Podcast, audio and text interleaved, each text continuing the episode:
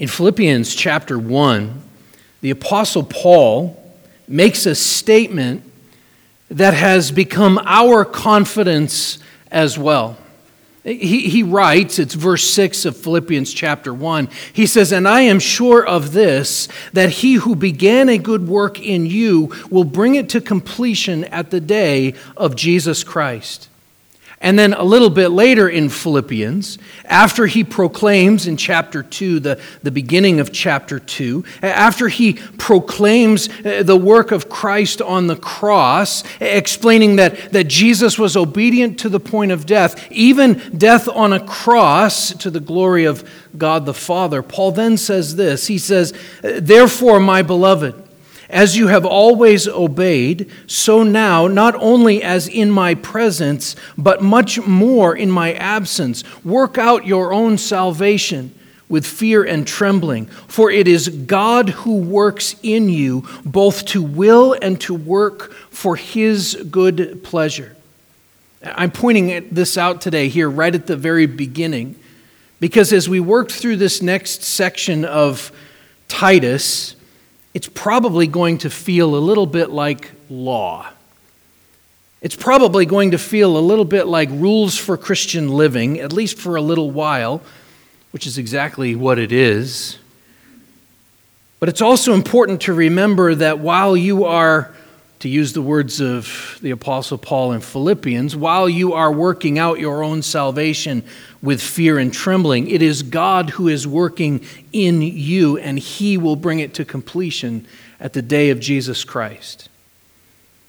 So keep that in mind as we work through this. Now, if you have been around churches for any length of time, particularly Reformed churches or churches that place a strong emphasis on the, on the high or lofty view of Scripture, I'm guessing that you've heard sermons about the biblical qualifications for elders and deacons, either from 1 Timothy chapter 3 or from here in Titus. I'm guessing that you've heard maybe even multiple sermons about these before. But if you've already heard this, and even I've preached through this myself more than once, but if you've already heard this, does that mean we should skip over this part? Should you have just stayed home today because the sermon isn't just that practical for your life or it's something you already know? Maybe you're an elder and you wish you stayed home for other reasons. Is this sermon going to be any different from all of the others that you've already heard? But before we allow ourselves to go down a cynical road there, right? Let me ask you a different question. The question is this Do you need elders? Not, I'm not asking, does the church need elders? I mean, do you personally need elders? Do you need leaders who will watch over your soul as those who will give an account to God? Whatever your answer is to that question, God believes that we do. We, all of us, God believes that we all do. So much so that He gives us these qualifications for ministry in two different books of the Bible as well as a lot of other passages that, that at least point to the character of our leaders, his under shepherds, those who are caring for the souls of the sheep bought with Christ's own blood. So if you're not already there, turn to Titus chapter 1. We're going to be looking today at verses 5 through 9. I want to read this and pray that God would give us what we need today, that He would feed us with, as Peter says, pure spiritual milk of his word that we might grow up into salvation. So I'm actually going to read beginning in verse 4 down through verse 11. So Titus 1 4 says, To Titus, my true child in a common faith, grace and peace from God the Father and Christ Jesus our Savior. This is why I left you in Crete, so that you might put what remained into order and appoint elders in every town as I directed you. If anyone is above reproach, the husband of one wife, and his children are believers and not open to the charge of debauchery or insubordination. For an overseer, as God's steward, must be above reproach. He must not be arrogant or quick tempered or a drunkard or violent or greedy for gain, but hospitable, a lover of good, self controlled, upright, holy, and disciplined. He must hold firm to the trustworthy word as taught, so that he may be able to give instruction in sound doctrine and also to rebuke those who contradict it. For there are many who are insubordinate, empty talkers and deceivers, especially those of the circumcision party. They must be silenced, since they're upsetting whole families by teaching for shameful gain what they ought not to teach. Let's just stop and pray again. Father, I do pray that you would give us what we need today. I pray that you would feed us from your word, feed our souls. I pray that you would be working to renew our minds as the Spirit works in us using your word today. We pray these things in Jesus' name. Amen. So, last week, as we began this section, we, we looked at the office of elder. And we saw that the elder is one who exercises oversight or rules well as God's steward, his household manager. And the elders are, are also called to use the scriptures to shepherd the flock of God. 1 Peter chapter 5, to pastor the church th- through what are sometimes called the, the ministry of word and sacrament. The elders are to see that the word of God is preached, that it is taught, that baptism and the Lord's Supper are rightly administered to God's people, that God's people might be fed. And as we looked at the characteristics of the office that we can see here in Titus, we saw, namely, that there is a, there is a plurality of elders as soon as possible, multiple elders in a church, that those elders are local. They're in every town, uh, Paul tells Titus, or in every church and that they are men. There are men leading the church as just as there are husbands and fathers who are leading our families. And as we finished last week, I left you with two charges. One specifically to the men of the church and the other to the church in general. Let, me give you those two charges again. The first for the men was from 1 Corinthians chapter 16 verses 13 and 14. This is a charge for the men of this church, and specifically today for your elders or those who will one day be elders. Uh, Paul says, Be watchful, stand firm in the faith, act like men, be strong, let all that you do be done in love. And, to the church, last week I gave this charge. It's from Hebrews 13 17. The, the preacher of Hebrews says, Obey your leaders and submit to them, for they are keeping watch over your souls as those who will have to give an account.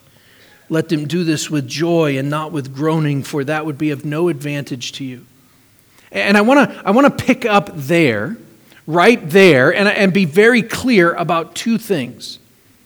First, the elders uh, that we are called to obey and to submit to, there in verse 17 of Hebrews chapter 13, those leaders are specified in verse 7. So, Hebrews 13, 7, just before that verse, it says, Remember your leaders, those who spoke to you the word of God. Consider the outcome of their way of life and imitate their faith. Jesus has given you elders to watch over your souls. And this brings us to the second thing that I want to be very clear about, and that is this. We are called in Scripture to consider the outcome of the way of life of our leaders and to imitate their faith. Therefore, Titus chapter 1 is not simply a passage of Scripture only for the elders to pay attention to, or for that matter, 1 Timothy chapter 3. This is a pattern for all of us to be following. If you're a Christian, it doesn't matter if you aspire to the office of elder or deacon or, or even deaconess, and we can talk about that some other time. If you're a Christian, this is a passage of Scripture for you, a passage of Scripture that directly applies to you. It is profitable for teaching, for reproof, for correction and for training in righteousness, that you may be complete, equipped for every good work. See, this is a passage of Scripture for the followers and not just the leaders. And the text even tells us this. How do I know that? Look at verses 10 and 11. Let me, let me read these again. For there are many who are insubordinate, empty talkers, and deceivers, especially those of the circumcision party. They must be silenced since they're upsetting whole families by teaching for shameful gain what they ought not to teach. There are leaders, teachers, who should not be followed. and all of us follow someone, right? And in fact, in every church or, or every business or every organization, in every team, in every classroom, uh, there are leaders. So the issue for us today is what kind of leaders should we follow? What kind of leaders should we have? If you're still not convinced, if you, if you still don't understand how this applies to the rest of the church, just listen to the Apostle Paul. In 1 Corinthians chapter 4, uh, verses 15 to 17, he says, For though you have countless guides in Christ, you do not have many fathers. For I became your father in Christ Jesus through the gospel. I urge you then, be imitators of me this is why I sent you Timothy, my beloved and faithful child in the Lord, to remind you of my ways in Christ as I teach them everywhere and in every church. He says again in, in chapter 11 of 1 Corinthians, imitate me as I imitate Christ. In Philippians chapter 3, he says, Brothers, join in imitating me and keep your eyes on those who walk according to the example you have in us. In Philippians chapter 4, verse 9, of what you have learned and received and heard and seen in me, practice these things, and the God of peace will be with you. This is important for us. At the end of his life, he writes to Timothy, Paul does in 2 Timothy chapter 3, verses 10 and 11, and he reminds Timothy, he says, You, however, have followed my teaching, my conduct, my aim in life, my faith, my patience, my love, my steadfastness, my persecutions and sufferings that happened to me at Antioch, at, Iconium, and at Lystra, which persecutions I endured, yet from them all the Lord rescued me. But not only are we told to imitate Paul as he imitated Christ, he said the same thing to Timothy and to Titus. 1 Timothy 4. He says, Command and teach these things. Let no one despise you for your youth, but set the believers an example in speech, in conduct, in love, in faith, in purity. Until I come, devote yourself to the public reading of Scripture, to exhortation, to teaching. Do not neglect the gift you have, which was given you by prophecy when the council of elders laid their hands on you. Practice these things, immerse yourself in them, so that all may see your progress. Keep a close watch on yourself and on the teaching. Persist in this, for by so doing you will save both yourself and your hearers. And then in Titus chapter 2, verses 7 and 8, he says, Show yourself in all respects to be a model of good works and in your teaching, show integrity, dignity, and sound speech that cannot be condemned, so that an opponent may be put to shame, having nothing evil to say about us. These things are of vital importance to us. This is how discipleship works. Paul says, Imitate me as I imitate Christ. He tells Timothy, Pass it on to the next generation. Continue to imitate Christ. These are foundational building blocks of discipleship, and these are important because look at verse 9. He must hold firm to the trustworthy word as taught, so that he may be able to give instruction in sound doctrine and also to rebuke those who contradict it. That verse is about the elders protecting the household of God from both external and internal threats, theological threats. But that verse could easily be applied to husbands and fathers, could it not? Protecting our own households.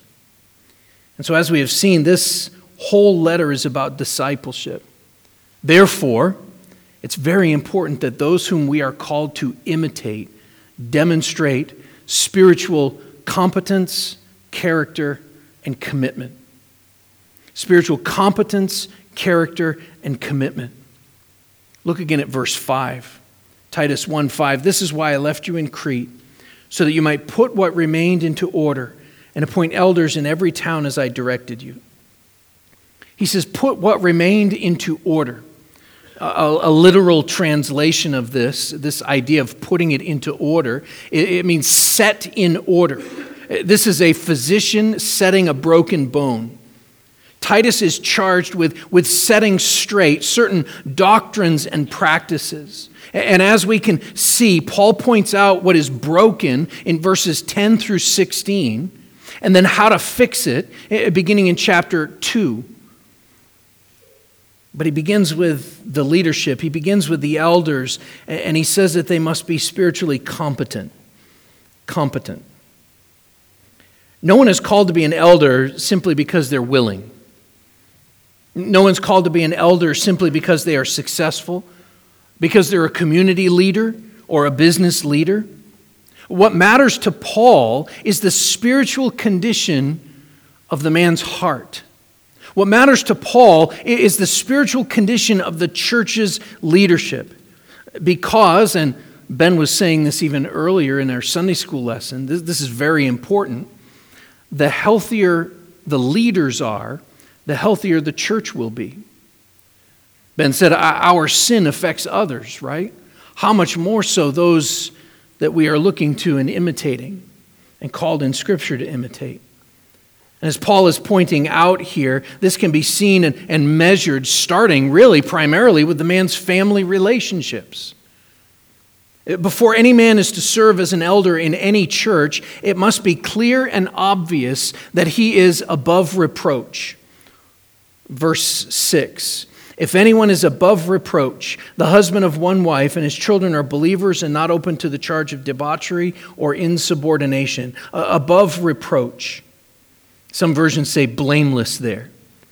This is the same place that Paul starts Timothy when he gives a very, very similar list of uh, qualifications for the elders to him when he's addressing the very same subject. He is to be above reproach. This is kind of an umbrella term for all of the specific requirements that, that follow here. And it means, uh, the word above reproach mean not chargeable with some offense. In other words, when you hear a claim against someone, your first reaction is that it's not credible. There's no way. You don't believe it because it's so out of character. Now, now, now let me ask you this Ought this describe all of us? That we are above reproach? Clearly, this is a requirement for the elders here, but shouldn't this describe you as well? Shouldn't we all be able to be, be people uh, of whom no one suspects wrongdoing, of whom no one suspects immorality? We all know that there are certain occupations that bring immediate suspicion, right? Used car salesmen, politicians, lawyers, televangelists. There are certain occupations that bring immediate suspicion. Why is that? because somewhere along the way, too many of them lived up to the reputation, right? We also probably all know, for example, a used car salesman who is not living up to that reputation, who is honest, right?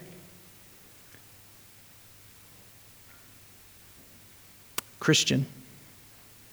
This jumping to conclusions should not be true about us. When, people hear the word Christian, they should not immediately think that we are something evil or have a bad reputation. Especially among our leaders, this should not be true. Now, the scripture here does not expect elders to be free of all faults, for then no one could serve. And this is, this is also not a, it's not an internal evaluation, but an external community observation. Paul is not asking for elder candidates who are good intentioned. He's calling Titus to appoint elders who are known for their good reputation. Those who are keeping watch over our souls must be those whose life and character reflect Christ. Peter points to this over and over and over in his first letter. So for example, 1 Peter chapter 2 verses 11 and 12 says, "Beloved, I urge you as sojourners and exiles to abstain from the passions of the flesh which wage war against your soul. Keep your conduct among the Gentiles honorable." So that when they speak against you as evildoers, they may see your good deeds and glorify God on the day of visitation. Or in chapter 3, beginning in verse 17, eh, Peter says, But even if you should suffer for righteousness' sake, you will be blessed. Have no fear of them, nor be troubled, but in your hearts honor Christ the Lord as holy, always prepared to make a defense to anyone who asks you for a reason for the hope that is in you. Yet do it with gentleness and respect, having a good conscience, so that when you are slandered, those who revile your good behavior in Christ may be put to shame. For it is better to suffer for doing good, if that should be God's will, than for doing evil. In other words, as Christians, we should all be living lives and cultivating reputations that are above reproach, that are blameless. Now, because of recent events, there's a lot of chatter out there right now about your reputation, the reputation of Christians. I read an article this week that asked a question and then came up with a thesis. The question was this Where were the January 6th insurrectionists radicalized? Does the language of that question sound familiar? There's an accusation of evildoing in that question, even terrorism. Well, listen to the thesis of the article. This is the thesis. We must not neglect conservative Christian churches, schools, and homeschooling in addressing that question, or we'll never be able to craft an effective counter radicalization policy. We are called as Christians to keep our conduct among the Gentiles honorable, so that when they speak against us as evildoers, they may see our good deeds and glorify God on the day of visitation, the day that Christ returns to judge the quick and the dead. The elders must show themselves in all respects to be a model of good works and in their teaching show integrity, dignity, and sound speech that cannot be condemned, so that an opponent may be put to shame, having, as Peter says, nothing evil to say about us. We are called to be above reproach. You are called to imitate leaders who are above reproach, blameless. And in fact, the litmus test for this is seen in the elders' family relationships. Uh, look again at verse 6. If anyone is above reproach, the husband of one wife, and his children are believers and not open to the charge of debauchery or insubordination. Husband of one wife here means literally a one woman man. Throughout history, the sin associated with the failure to abide by God's pattern for marriage, his pattern for intimacy, has played out in all kinds of ways, right? Ways that were unimaginable to us. I don't even have to give you examples because you have experienced this in one way or another. You've seen the destruction, maybe even firsthand, of a deviation for God's plan for marriage in your own families, extended families, and friends, I'm sure. Churches have been destroyed as a result of this sin. Some of you have experienced that. Families have been wrecked as a result of this sin. Some of you have experienced that. We could go on and on with the list of destruction. But in the church, Christians are called to be people of blameless fidelity, blameless faithfulness. All of us are called to this, right? That's not just exclusively for the elders. But the elders need to be able to say, Imitate me as I imitate Christ. And this carries on to the next generation. We are to be people who, as Ephesians chapter 6 says, bring up our children in the discipline and instruction of the Lord. Here's the idea for, develop, uh, for discipleship Uh, this is the, the structure of the church, starting with the elders, are his own children imitating him as he imitates Christ? Are they faithful, obedient, well behaved children? In our leaders, we should find men who are faithfully and carefully discipling their children, teaching them to observe all of Christ's commands. We should see them giving instruction in sound doctrine and rebuking them when they contradict it even their own children. In fact, it should start there. And once again, this should be true of every Christian, even those who are unmarried or, without children. Just look at chapter 2. Yet, what Paul is saying here is that the family is the natural beginning point for measuring a spiritual competence of a potential elder. But Christianity isn't measured only by outward appearances, but rather by looking at the heart. Just, just as Jesus said in, in Luke chapter 6, verse 45, he said, the, the good person out of the good treasure of his heart produces good. And the evil person out of his evil treasure produces evil, for out of the abundance of the heart his mouth speaks. So we must look to imitate Christ's character. His character. Look at verse 7. For an overseer, as God's steward, must be above reproach. He must not be arrogant or quick tempered or a drunkard or violent or greedy for gain. So, having emphasized the spiritual the, the need for the spiritual competence in the home paul now moves to, to spiritual character. And he begins at the very same place. He is to be above reproach. He is to have blameless conduct. Again the charges here shouldn't stick. And look at those five charges look at those five accusations or five sins that you can see there in verse 7 would they stick if you were accused of any of them? Would somebody look at those and think, yeah, that describes me? Now, I warned you at the beginning that there would be a whole bunch of law and seemingly not a lot of gospel here. But right here is where I want us to pause and see the gospel. Because apart from Jesus Christ, none of us are qualified to be called Christian, let alone lead God's people. If Chris was here this morning, he would say, Amen.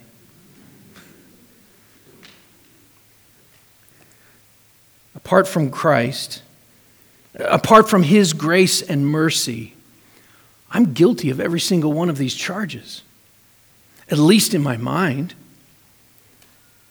If there were a real and true evaluation of my heart, I'm afraid that I would be found guilty and unqualified. And I'm telling you that the same is true for you. And yet, while I'm working out my own salvation with fear and trembling, it is God who is working in me, and He will bring it to completion at the day of Jesus Christ. And praise God, because this is His mercy and grace. This is where the sanctifying work of God comes in. That apart from him, none of us are even qualified to be called Christian, let alone elder or pastor. Praise God. And so when we look at these types of lists in the New Testament, we are confronted with what theologians sometimes call the third use of the law. See, it should be clear to us that this text is not just simply for elders. It's not just for those who minister the word, but is profitable for all believers to put into practice. Uh, listen, look at this list here again in verse 7. Look at those words. An overseer, as God's steward, must be above reproach, must not be arrogant, quick tempered, drunkard, violent, or greedy for gain. John Calvin says of this list, he says, Here the apostle virtues by their opposites, as much to say that a man addicted to wine, stubborn, quarrelsome, and greedy for gain pollutes the place where he is and spoils the whole church. I'm not going to go through and define each of these things this morning, they're actually pretty self explanatory. But it would be interesting to go through and compare the Pharisees and the Romans, particularly as we looked at them at the end of John's gospel, the leaders of the Pharisees, the leaders of uh, the Romans, and compare and contrast them with what the elder is not to be here in this list of vices.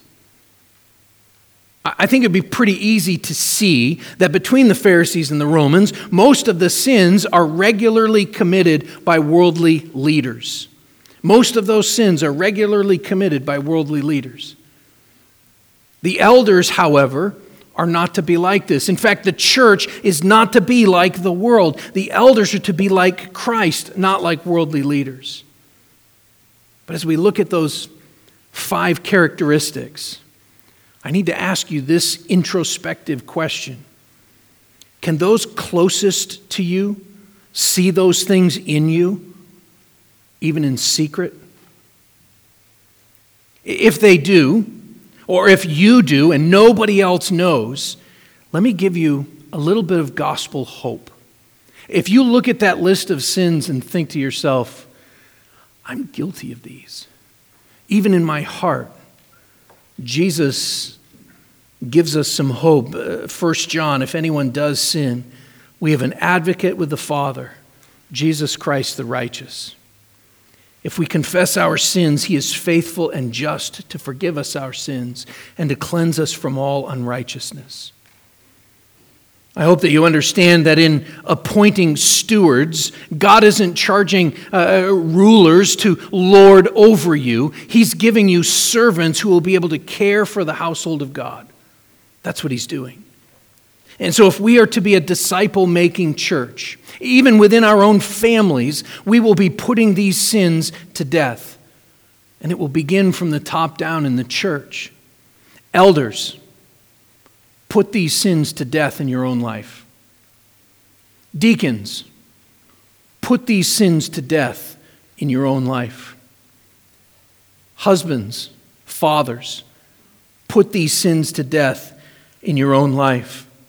Ladies, put these sins to death in your own life.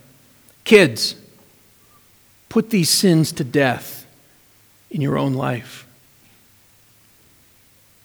We are not allowed, according to Scripture, to have leaders entangled in these things. Just as parents need to model Christ like behavior for their children, so the elders of the church need to say, Imitate me as I imitate Christ. We need to be putting these things to death. And so we should all be blameless in character, especially those who keep watch over our souls. So we must also see in our leaders, our elders, a, a tested spiritual commitment. Commitment. Look, look at verses 8 and 9. This is on the flip side now.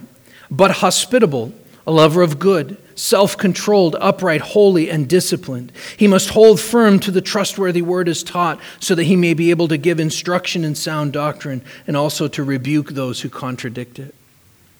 If the list in verse 7 is a list of sins that we must stop doing, that we must run away from, that we must repent of, then verse 8 are the things that we must put into practice. So again, if you if you read verse 8 and you thought to yourself, I, I don't need any of this, I'm I'm not an elder, there might be something wrong. if you look at those list of traits in verse 8, we all these should this should describe all of us. Hospitable, lover of good, self-controlled, upright, holy, and disciplined. Let me put it this way. Do you have kids? There's a whole bunch of kids here. Do you want verse 8 to describe your kids? Especially if we define hospitality as sharing. Do we want verse 8 to describe even our kids?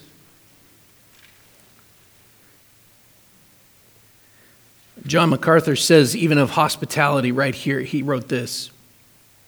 He said, A person who is hospitable gives practical help to anyone who is in need friend or stranger, believer or unbeliever. He freely offers his time, his resources, and his encouragement to meet the needs of others.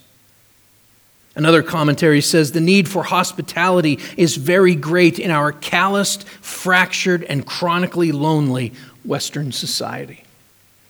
That was written before the pandemic, before the world told us, stay home. How much more is hospitality needed in this era of social distancing, stay at home orders? And so, the question on that one that I have for you is Is there a place at your table for those who are in need of friendship and fellowship? Is there a place at your table for those who are in need of friendship and fellowship? Originally at Logansville, when we added a couple years ago, we added a second meal per month to the calendar. And we called them elder lunches because the elders desired to show hospitality to, to whomever would stay and eat with us so that we could get to know one another. And last week, we were packed again. We've kind of stopped calling them elder lunches because everybody just stays, which is great. I would say that 2020 was probably, you will agree with this, I would imagine, probably one of the most difficult years for hospitality in our lives. And so, whatever your excuses are, I want to challenge you to show hospitality to one another, to, to care for one another, because there are people here, even in this room, who need you, and you need them. Hospitality is part of being a disciple of Jesus Christ, who said this in Matthew chapter 25. He said, For I was hungry, and you gave me food. I was thirsty and you gave me drink. I was a stranger and you welcomed me. I was naked and you clothed me. I was sick and you visited me. I was in prison and you came to me. Truly I say to you, as you did it to one of the least of these, my brothers, you did it to me. But this continues. It's not just hospitality. It continues with lover of good, self-controlled, upright. These point us to Philippians chapter 4, verses 8 and 9, which says, Finally, brothers, whatever is true, whatever is honorable, whatever is just, whatever is pure, whatever is lovely, whatever is commendable, if there is any excellence, if there is anything worthy of praise, think about these things. What you have learned and received and heard and seen in me, practice these things, and the God of peace will be with you. The elders should be, should be able to constantly say and live these qualities, these things for the church. And Paul adds another qualification. He says, holy. In this case, holy there mean, means a devout enthusiasm for piety and worship. A qualified elder is one who loves to worship in the congregation. And of course, this means that, that this should be growing in our desire as well, especially since Jesus himself said, Be holy as I am holy. Desiring to gather together to worship and praise God together.